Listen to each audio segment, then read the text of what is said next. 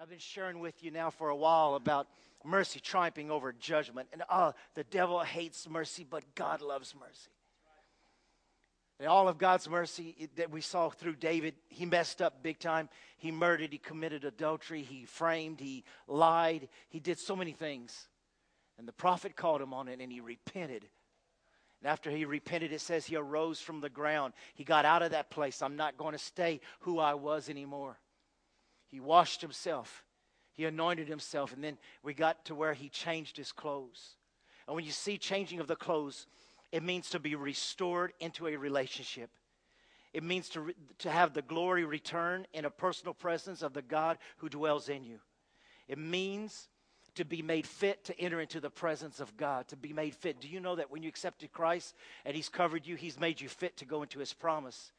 And it means to, that, that you're not held back by what defiled you and that you can enter into a new covenant with Him. Are you thankful for that today? I'm so thankful that my identity is not in who I was, my identity is in who He is, and that will never change. And as we get ready to share the word today, we've had this message for the last two weeks. Brother Jake helped me, and he made these PowerPoints. So I don't want you to think I just made these because there's something about this message I asked my wife when she got home last night, I said, What did uh, Sister Beth teach on? Because the ladies that went to hear Beth Moore said, What did they teach on? And she said that she, they taught on the accuser. I said, Oh, the accuser. I said, What was her scripture? She says, Why? I said, Why was her scripture? It was Zechariah chapter 3. And for two weeks, of course, I've got my introduction here, but Zechariah chapter 3 is supposed to have been my first scripture today just to confirm what Sister Beth was teaching. Some of you ladies are getting a second dose, so I want $65 a piece too. She gave you the feminine side, I'm going to give you the masculine side. So, by what I did in first service, we'll drop it down to $45 a piece.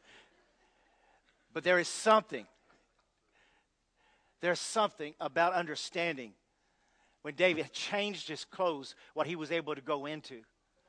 And there's something for you to see to hear today. And, and, and as Sister Beth brought so many things out, I know, and, and we probably repeat some things, but I want you to see, same Holy Spirit, but I want you ladies to know you're hearing it for the third day for a reason.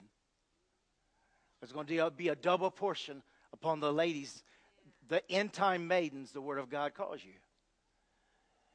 You know a lot more about clothing and fixing and repairing than men do, uh, uh, most men. And there is something that God's going to do supernaturally in your lives to help mend your families and your relationships. There's something about when you start over again. In, in Argentina, before I get into this, in Argentina, we had a young man who got saved. He was a transvestite. And he won the award in the state of Salta as, as the prettiest transvestite pageant award or whatever you I don't even know what you would call that. And he got he came to church, he heard the mercy of God, he got saved. He started telling others he got saved. And I remember after he got born again, he was still having a little limp in his wrist. And he would go, Jesus, and I'd slap his hands and I'd go, We don't do that in here. Real men do like this, hallelujah. So I became a daddy to him and not just a pastor. Every time he'd go like this, I go, We don't do that. We don't do that. So we taught him the word and we trained him, you know, straighten that up. He got so close to the Lord that he came to church one day. He says, Pastor, and, and this may sound funny to mo- most people, but it's, it's not before heaven. She said, he said, Pastor, I sold all my high heel shoes and all my dresses and all my feminine clothes. I, got, I gave them to my cousins and I got rid of them all because of what Jesus had done in my life. When you guess, when you get born again, He'll change your identity and He'll change your clothes. And here we find this high priest, and the angel showed me Yeshua or Yeshua. It's the same name as Jesus. Jesus represents the one who was accused, and he represents the one who broke the accusation. The angel showed me Yeshua, Jeshua, the high priest, standing before the angel of the Lord. And that word angel of the Lord means the angel of his face or Christ. The accuser, Satan, was there, the angel's right hand, making accusations against Joshua, Yeshua. And the Lord said to Satan, I, the Lord, reject your accusations. Satan, yes, the Lord, who has chosen Jerusalem, who has chosen Jerusalem, rebukes you. This man is like a burning stick that has been snatched from fire. I want you to know that what Jesus calls clean, no man or no devil can call unclean. And it talks here about Jeshua was here standing as a criminal to be judged, and Satan stands. And what's interesting is I looked up that word stands in the Hebrew, and it means to live up to the full measure of your name. And in the Hebrew, it actually says, Satan was Satan to him. The accuser was the accuser to him.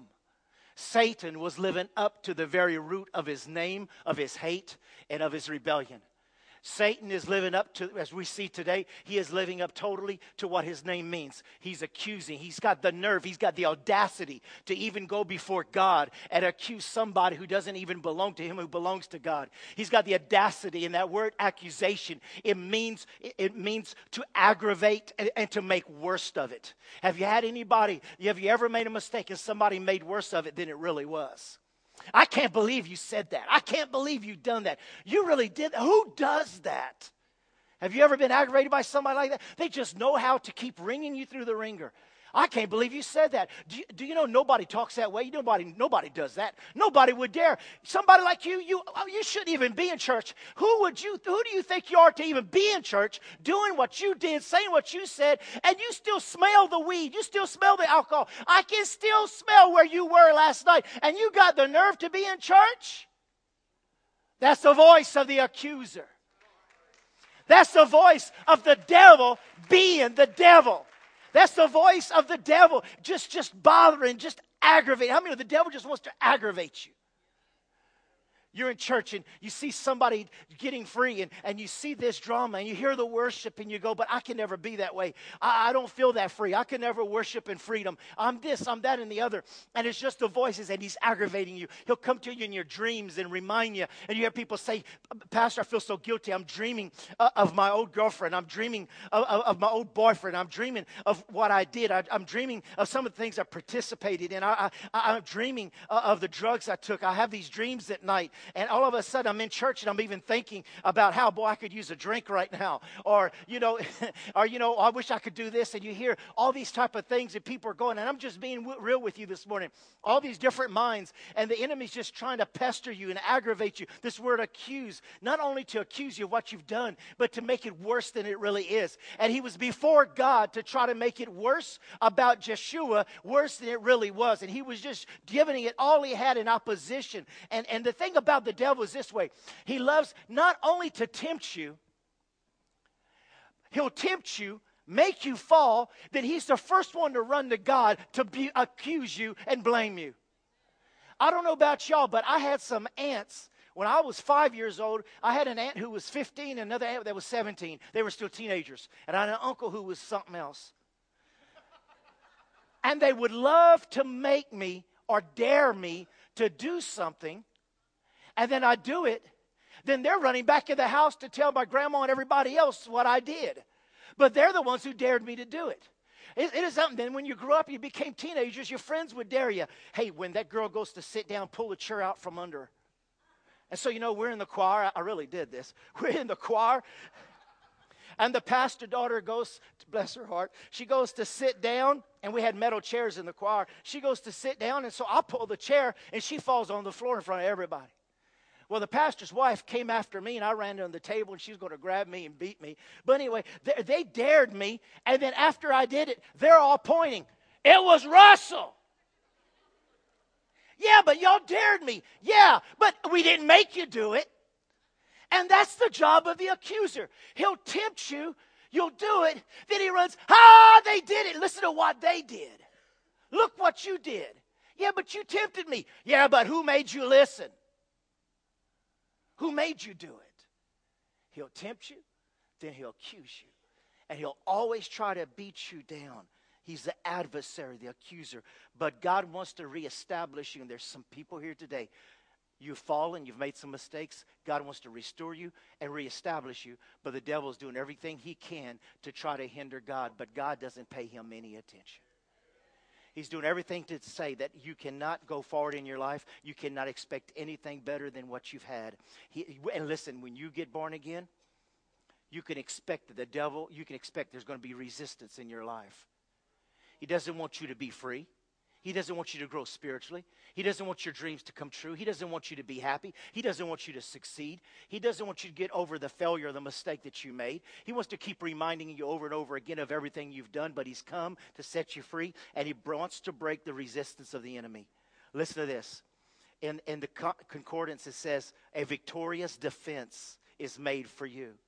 The Lord said to Satan, the Lord rebuke you. Even Michael the angel wouldn't say, I'd rebuke you. Let God rebuke you. But here the Lord is rebuking him. Satan here is checked by one who has the authority and has conquered him, and many a time have silenced him his suggestions against them as well as his suggestions to them. How many of the devil will try to suggest things to you that you're this and you're that this morning, that you're unworthy, that you'll never be anything. But listen, the word goes on to say, the Lord, the creator, the power of God that is engaged by the grace of God, he is restraining, restraining thy malicious rage. He rejects your malicious charge, and the revenge of thee and thy enmity to the servant is broken. He does not, and listen, I love this, this is old English. He does not parley with him, nor stops with his mouth, immediately his re- reprehension is sharp, and the Lord rebukes the enemy. And I looked up that word parley. and uh, you know, how many saw Caribbean, Pirates of the Caribbean? Anybody saw Pirates of the Caribbean? Well, the word parlay was on there. And what was interesting, when you look it up in Wikipedia, that when they, were they, when they want to make a truce, they raise a white flag. But whenever they want to do a parlay, they would raise a black flag, and the black flag meant parlay. And when you look up the definition, it says, God does not have, ever have or will hold a conference with Satan over your life. They're mine. Yeah, but I want to talk to you about your servant. No, just shut up. Be silenced. I'm not meeting, I'm never meeting with you. I'm never going to debate about them. They're mine. I chose them. You cannot take them out of my hand. There's nothing you can do to make me stop loving them. There's nothing they can do to make me stop loving them. Yes, I may hate the sin, but when I get a hold of them, I will separate them from the sin, but I will never separate from them. I have an everlasting love for them, and I will never have a conference between you and I or the opposing sides. I will never argue or dispute over them. I will never change my, my decision and terms of love for them. I will never negotiate over them. I will never have a conference over them. I will never have a discussion over them. And I will never have a powwow over them. I don't care what you are blaming them or condemning them over. It is not up for discussion. I have, they have asked me for my forgiveness. I have forgiven them and I've cleansed them by my blood. And I'm ready now to change them and make them whole. And there is no talking me out of it. There's no changing my mind. Once I've set my love, who is my adversary? Let him come near to me. Who is he that accuses? Let him come near to me. I, the Lord God, have made a decision to wipe out their stains and wipe out their sins. I'm the Lord God, will not be to have come to, to have a change of my mind of how much I love them, how much I care for them. They are my children. They're marked for me forever. There is nothing they can do to make me stop loving them. And I will love them forever because I gave my life for them and I shed my blood for them and I will never cease from loving them. Hallelujah. I will never have a conference with the opposing side. I will not negotiate and I will not deliberate. They're mine. Somebody shout out, I'm his. Somebody shout out, I'm his forever. The enemy comes in to accuse just wants to just say all kind of matter of things but the bible says that the lord says a number of times he says, he says i rebuke you and that word rebuke there means something accomplished by his power. How many of you know that when Jesus would rebuke the devils, there was no place for them to hide? They would run. When Jesus would speak to Satan and say, I rebuke you, and I, respe- I rebuke you, spirit of torment, or whatever it may be, it had to leave because he would rebuke it. So it means to accomplish by his power, to actually suppress, and it means to blast. Somebody shout out, blast blast his accusations. When I read that, I started thinking about how many ever uh, shot skeet did skeet shooting with a shotgun. And, and when they set up that little uh, apparatus, they would put those skeets on there and you say pull. I know at uh, Woodworth they have two of them at the same time and they say pull. And those skeets go out and you have to uh, shoot them and aim it towards them and shoot them. And you blast them out of the air. Well, that's what God does every time the enemy comes in. Let me tell you about Baron. He blasted. Every time, let me tell you about, he blasted. Let me tell you what, he blasted. I don't even want to hear it. I don't even want to see it. I'm not even going to let it hit the ground. I'm not going to let it even hit my ears. I'm not even going to pay any attention about what you have. The minute that Satan says pull, I shoot it right when it's coming out of there because I'm the God who blasts things out of the air. I'm not even going to give it a chance to get into my ears. You will not change my love or attitude towards my people. Now, not very many people raise their hands about skeet shooting. So, let me give you another example that we're all familiar with, most of us. I don't know about you, but I'm a Marvel Comics fan. And how many of you like Iron Man? Any Iron Man lovers here? Okay, got a few more Iron Man. Okay, listen, this is the thing I like about Iron Man is that Iron Man's got some power in his hands. And whenever he puts his hands out, something's going down. So if you don't understand shooting skeet, you can understand Iron Man. That the minute the devil comes and says, Well, you know what he's been. Do you know what she's been? Talk to the hand. There's power in the hand. There's deliverance in the hand. The truth is in the hand. The power of the Almighty is in the hand. You're not changing my mind towards them. To stand. I told you that standing means to be all, to live like all the name represents. Well, I want you to know something. Ephesians chapter 6 says for us to stand, to live in what all the name Jesus represents, to stand in the power of his might, to stand in the armor of God. Let me tell you something about the armor of God right quick with Iron Man. There was a thing that Iron Man, Tony Stark said out of the suit. They said, But who are you out of the suit? He says, Me and the suit are one. Me and the suit are one. Well, I want you to know me and Jesus is one. So Satan can try to come against me all he wants to, but I've had a change of clothes. I've lost the chains, I've lost the shackles, I've lost the old dirty clothes, and now I'm clothed in a robe of righteousness, and I have the armor of God. Me and the Lord and the armor of the Lord are one. I make the suit, and he, the suit makes me, and no weapon formed against you will prosper because you are one with the suit. So give it up, baby, right now, and know that the power of God is on inside of you. So when the devil comes or somebody tries to say, bring something up in the past, you just go, talk to the hand. Glory to God. Talk to the hand. Praise God. I, I couldn't get it up there today because I read this this morning, but let me read this to you right quick. In Romans chapter 8, verse 30. Romans chapter 8, verse 30. Listen to this. And having chosen them. Somebody shout out, I'm chosen. He chose you, not because you were good enough, not because of your past, not because of your bloodline. It just says, and having chosen them, he called them to come to him. And having called them, he gave them, listen to this, he gave them right standing with himself. I don't care what the devil has to do. You are my priest. My son, through his blood, has made you a priest and a king through me, and you have right standing with me. And having given them that right standing, he gave them his glory. Hallelujah. What shall we say about such wonderful things as these? If God is for us, who can ever be against us? Can I hear an amen in the house? If God has t- set you right with Him, because you've accepted His Son, you've accepted Him. Because you have gone before God, you're standing before Him as a son and daughter of the Most High God. The devil has no authority to prophesy or speak over your future. You belong to God, God belongs to you. The life that He's promised is yours, and the devil can accuse you, lie about you, bother you, aggravate you, make it worse than it really is about you. But in the name of Jesus, I am coming out of this. I am going to get out of this situation because I am in right standing with God. And he goes on to say, God, as far as who can be against us, verse 32, since he did not spare even his own son, but gave him up for us all, won't he also give us everything else? Listen to verse 33. Who dares accuse us, whom God has chosen as his own? Who can accuse us? The answer is here no one. For God Himself has given us the right standing with Himself. Verse 34 Who then will condemn us? No one. For Christ Jesus died for us and raised us to life for us and is sitting in the place of honor on God's right hand, pleading for us. Can anything separate us from Christ's love? Do you, can you answer that right now? Can anything separate you from the love of Christ? Can anything?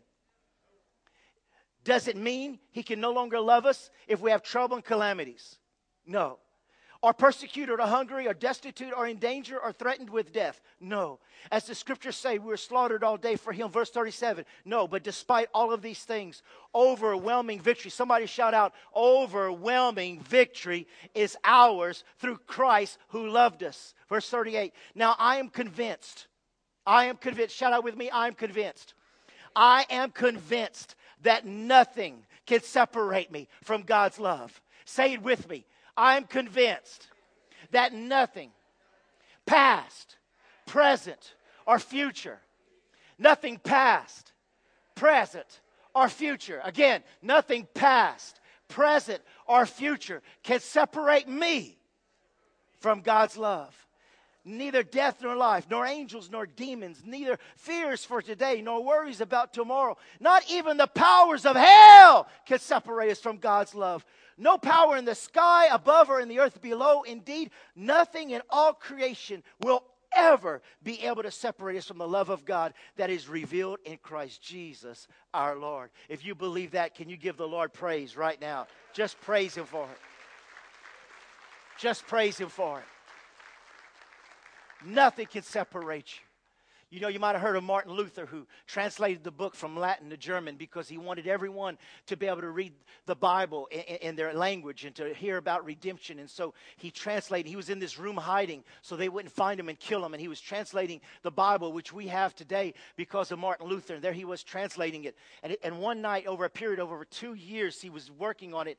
And Satan appeared to him and threw this long list of sins before him and, and started telling Martin Luther, You're guilty of all these sins. How dare dare you believe that the redemption of God is enough and you don't have to pay for your sin? How can you go against the church? How can you change things? How, who, who are you with all of these sins to think that you can start a reformation? Who are you to think that you are even worthy to write the Bible or to tell people about the plan of Christ? Who are you? And the devil told, showed him all of these sins, and Martin Luther wrote this in his journal. He said, It is true, Satan, and many more sins which I committed in my life which are known to God only. But with it all, beyond your list, it's written on the bottom of your list the blood of Jesus, God's Son, cleanses us from all sins. And it says that Martin Luther grabbed the bottle of ink and threw it at where the devil was standing, and the ink hit the wall and splattered on the wall. And even to this day, you can see in that room when you go on tour there, there's an ink spot. And they said the ink spot left a memorial of Martin Luther winning his battle over Satan. Well, I want you to know we have a better spot than an ink spot. We've got the blood covering of Jesus Christ that says that his blood cleanses us from all sins. If you're glad that you're forgiven. Can I hear an amen? Hallelujah. He has cleansed us. He's brought us, like I said, into his closet. He's fashioned us and he's given us a new life. It goes on to say here in, in the next verse, it says, Where am I? I know where you are. It says Joshua's clothing was filthy. Let me tell you something. Not only does that word filthy means that it was full of dung, but also they had to wear their clothes according to their sin and then their clothes had to show mourning over what they had sinned about. You might have remembered the pilgrims would put an A uh, over their chest that would represent this woman had a scarlet stain. She was stained with adultery. You might have seen the commercial about Miracle Whip. And, and, and, and they have a sign walking around with Miracle Whip. Well, they had to wear clothes that meant they were mourning over their sin. And Joshua, or Josiah, is standing here with clothing saying that he is stained and humiliated and intimidated and mourning over his sin. There's too many Christians. You live mourning over your sin. It's time to remove the mourning clothes and put on the garments of praise and thank God that that is not you anymore. So the angel said to the other, or the other angel standing there, take off his filthy clothes and turned it to Josiah. He said, See, I have taken away your clothes, and now I'm giving you these new fine clothes. And I, this is still Jesus talking, then I said, they should also place a clean turban upon his head. They, they shall put a clean priestly turban on his head, and they dressed him in new clothes while the angel of the Lord stood by. How many of you know that when you get born again, the angels of God strip you of your old clothes and put onto you the clothes of Jesus Christ? Where's Robin? Robin, can you help me a minute? Come here, bro. Hey, you wear a 42 regular, right? Yeah, come on. Where's my oil? I want to show you what happened. Come up here, bud. I want to show you what happened when David arose from the ground. It says he repented, he arose, then he said he washed himself. And the angels come and they start applying the blood of Jesus. Then it says they came, and then it says, and David anointed him. He anointed his mind. He anointed his ears, his mouth, his hands, his feet, his heart. He poured upon him the oil of God. And then he said, Put on him the robe of righteousness. And then he put on him, it's sweaty, but I know you're a Marine, you don't care. And he put on his robe. And Jesus doesn't see the filthy clothes anymore. God doesn't see the filthiness of the sin or the stain of it anymore he sees his son Jesus in his image. And he tells the angels, Oh, you look fine. Oh, you look good. You got heaven's name brand on. I dressed you like I dressed my priest with the finest. Then he told the angels who attended him, Nope, that's not enough. And it's not just a turban, not just a towel they put up on his head. It's in the Hebrew, it was a crown of a king or a prince. They said, put the crown upon his head. Because I don't only want you clean, I want you looking good. I want you representing heaven. I want you representing me. I don't want you going around in that filthy clothes and in the memory and, and mourning over what you did. I want to give you a new life. I want to give you a new beginning. This is my son in whom I am well pleased. This is my son that I have redeemed, I have refurnished, and I have called by my name.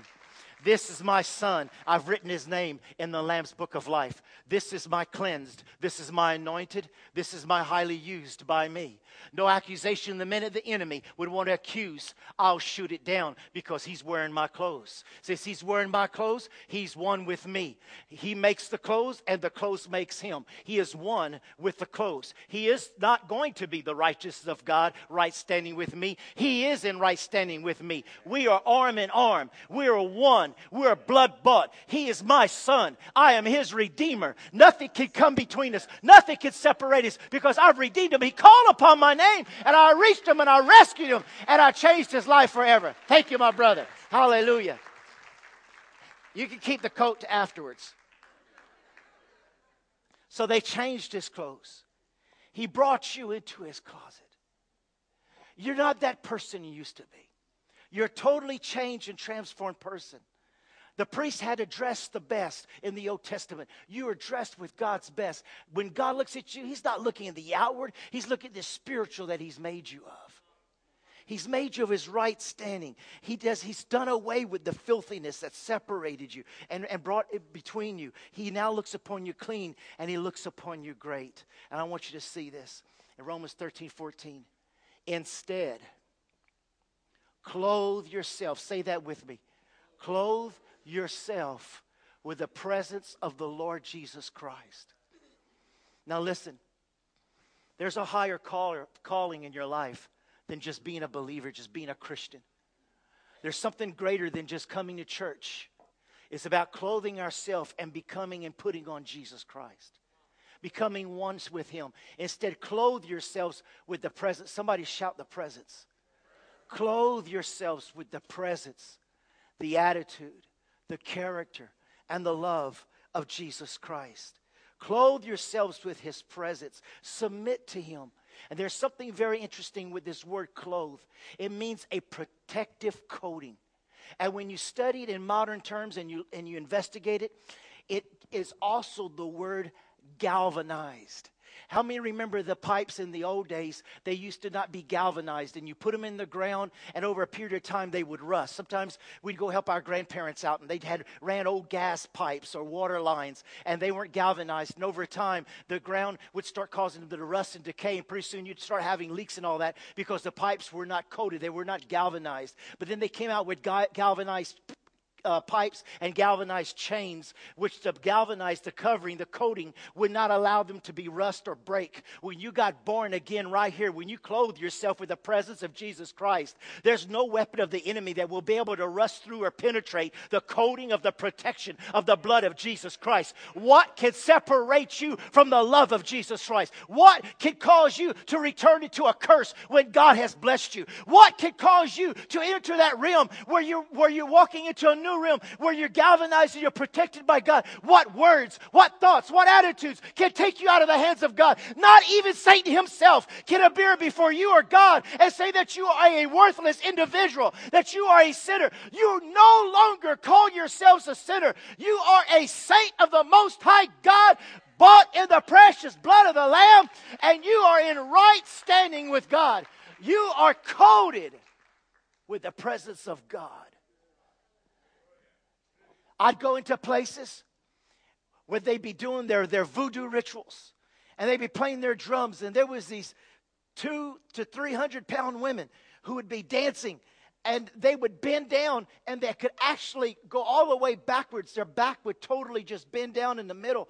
And they would just do all kind of supernatural stuff and weird stuff. And i went around with my tape recorder because we didn't have a video back in the 80s and i went around my tape recorder and i walk in there and i record it and i take some pictures. And i was standing there listening and people said weren't you scared? Why be scared of the devil when you're galvanized I mean, why be scared of curses and voodoo and Satanism and witchcraft? Why be scared of these things when you're coated by the supernatural power of God? Clothe yourselves with the presence of the Lord Jesus Christ and don't let yourself think about ways to indulge in your evil desires. I know where those thoughts are coming from. They're coming from the enemy. Now, look at this, and I'll come to a close here. Look what it says here. Put on I have to do it.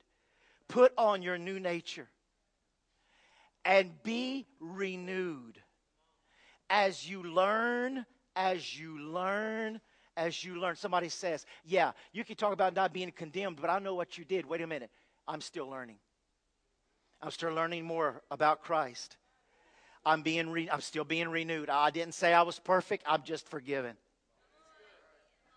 I'm putting on Christ. I'm learning the new nature.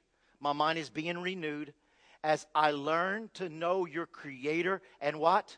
Become like Him. I'm learning. I'm learning. I'm learning. It goes on to say, in this new life, it doesn't matter if you're a Jew or a Gentile, circumcised, uncircumcised, barbaric, uncivilized, slave or free, Christ is all that matters and he lives in all of us. Can I hear an amen? Now listen. Since God, here we go. Since God, God chose you. Since God chose you. Since God chose you to be the holy people he loves. But I'm not holy. Yes, you are. Put on Christ. You're forgiven. Your sin doesn't separate you from God. God just wants to separate you from your sin. He's clothed you in righteousness. He chose you as a holy people he loves. You must clothe yourselves. Now, this is how I know I'm dressed tenderhearted,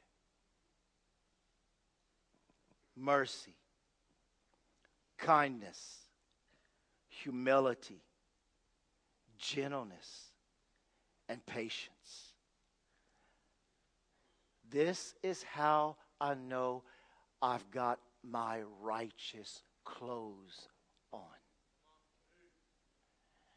How am I treating and speaking about others?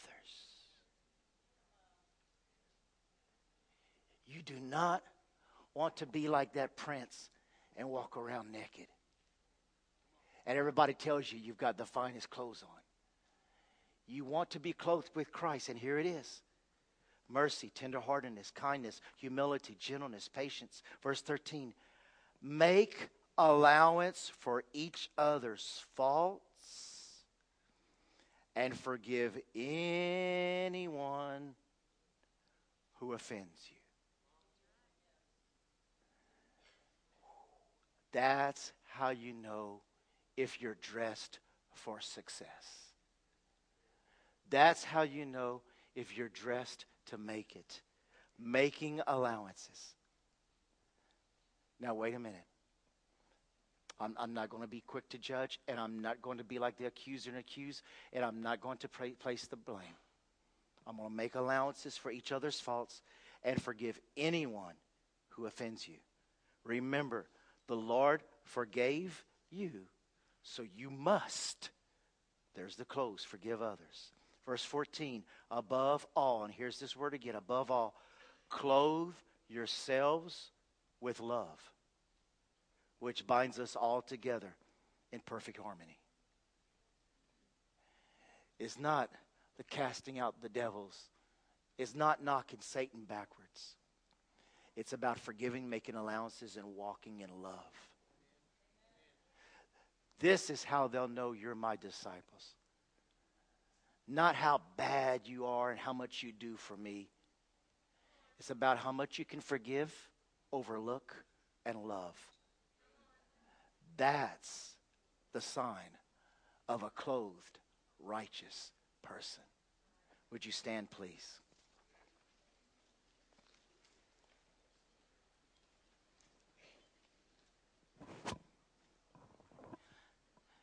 As you bow your heads and close your eyes.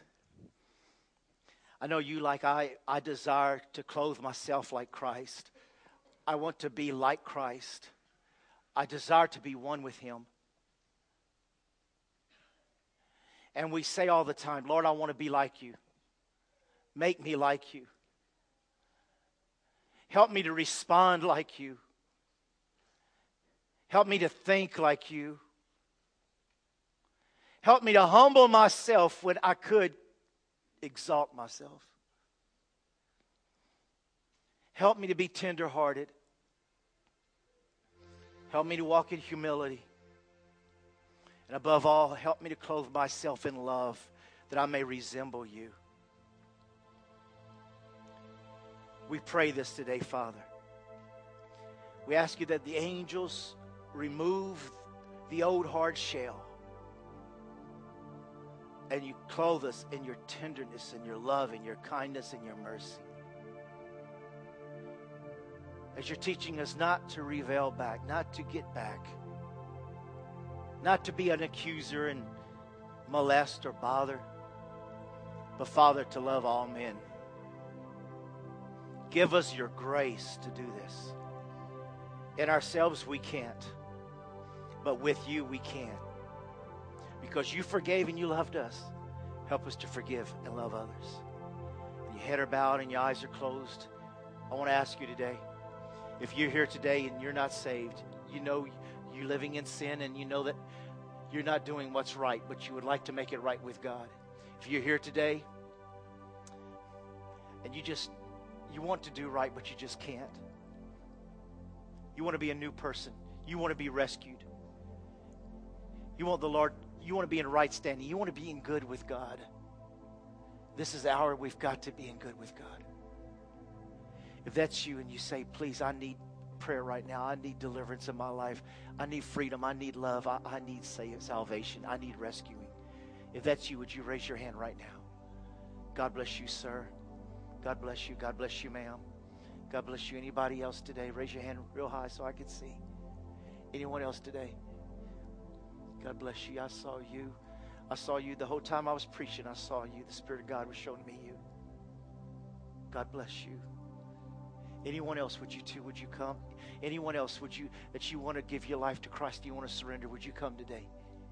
Anyone else at all? Jesus, I come to you, my Lord and my Savior. You gave your life for me. Thank you for, Lord, loving me so much. Now I give my life to you.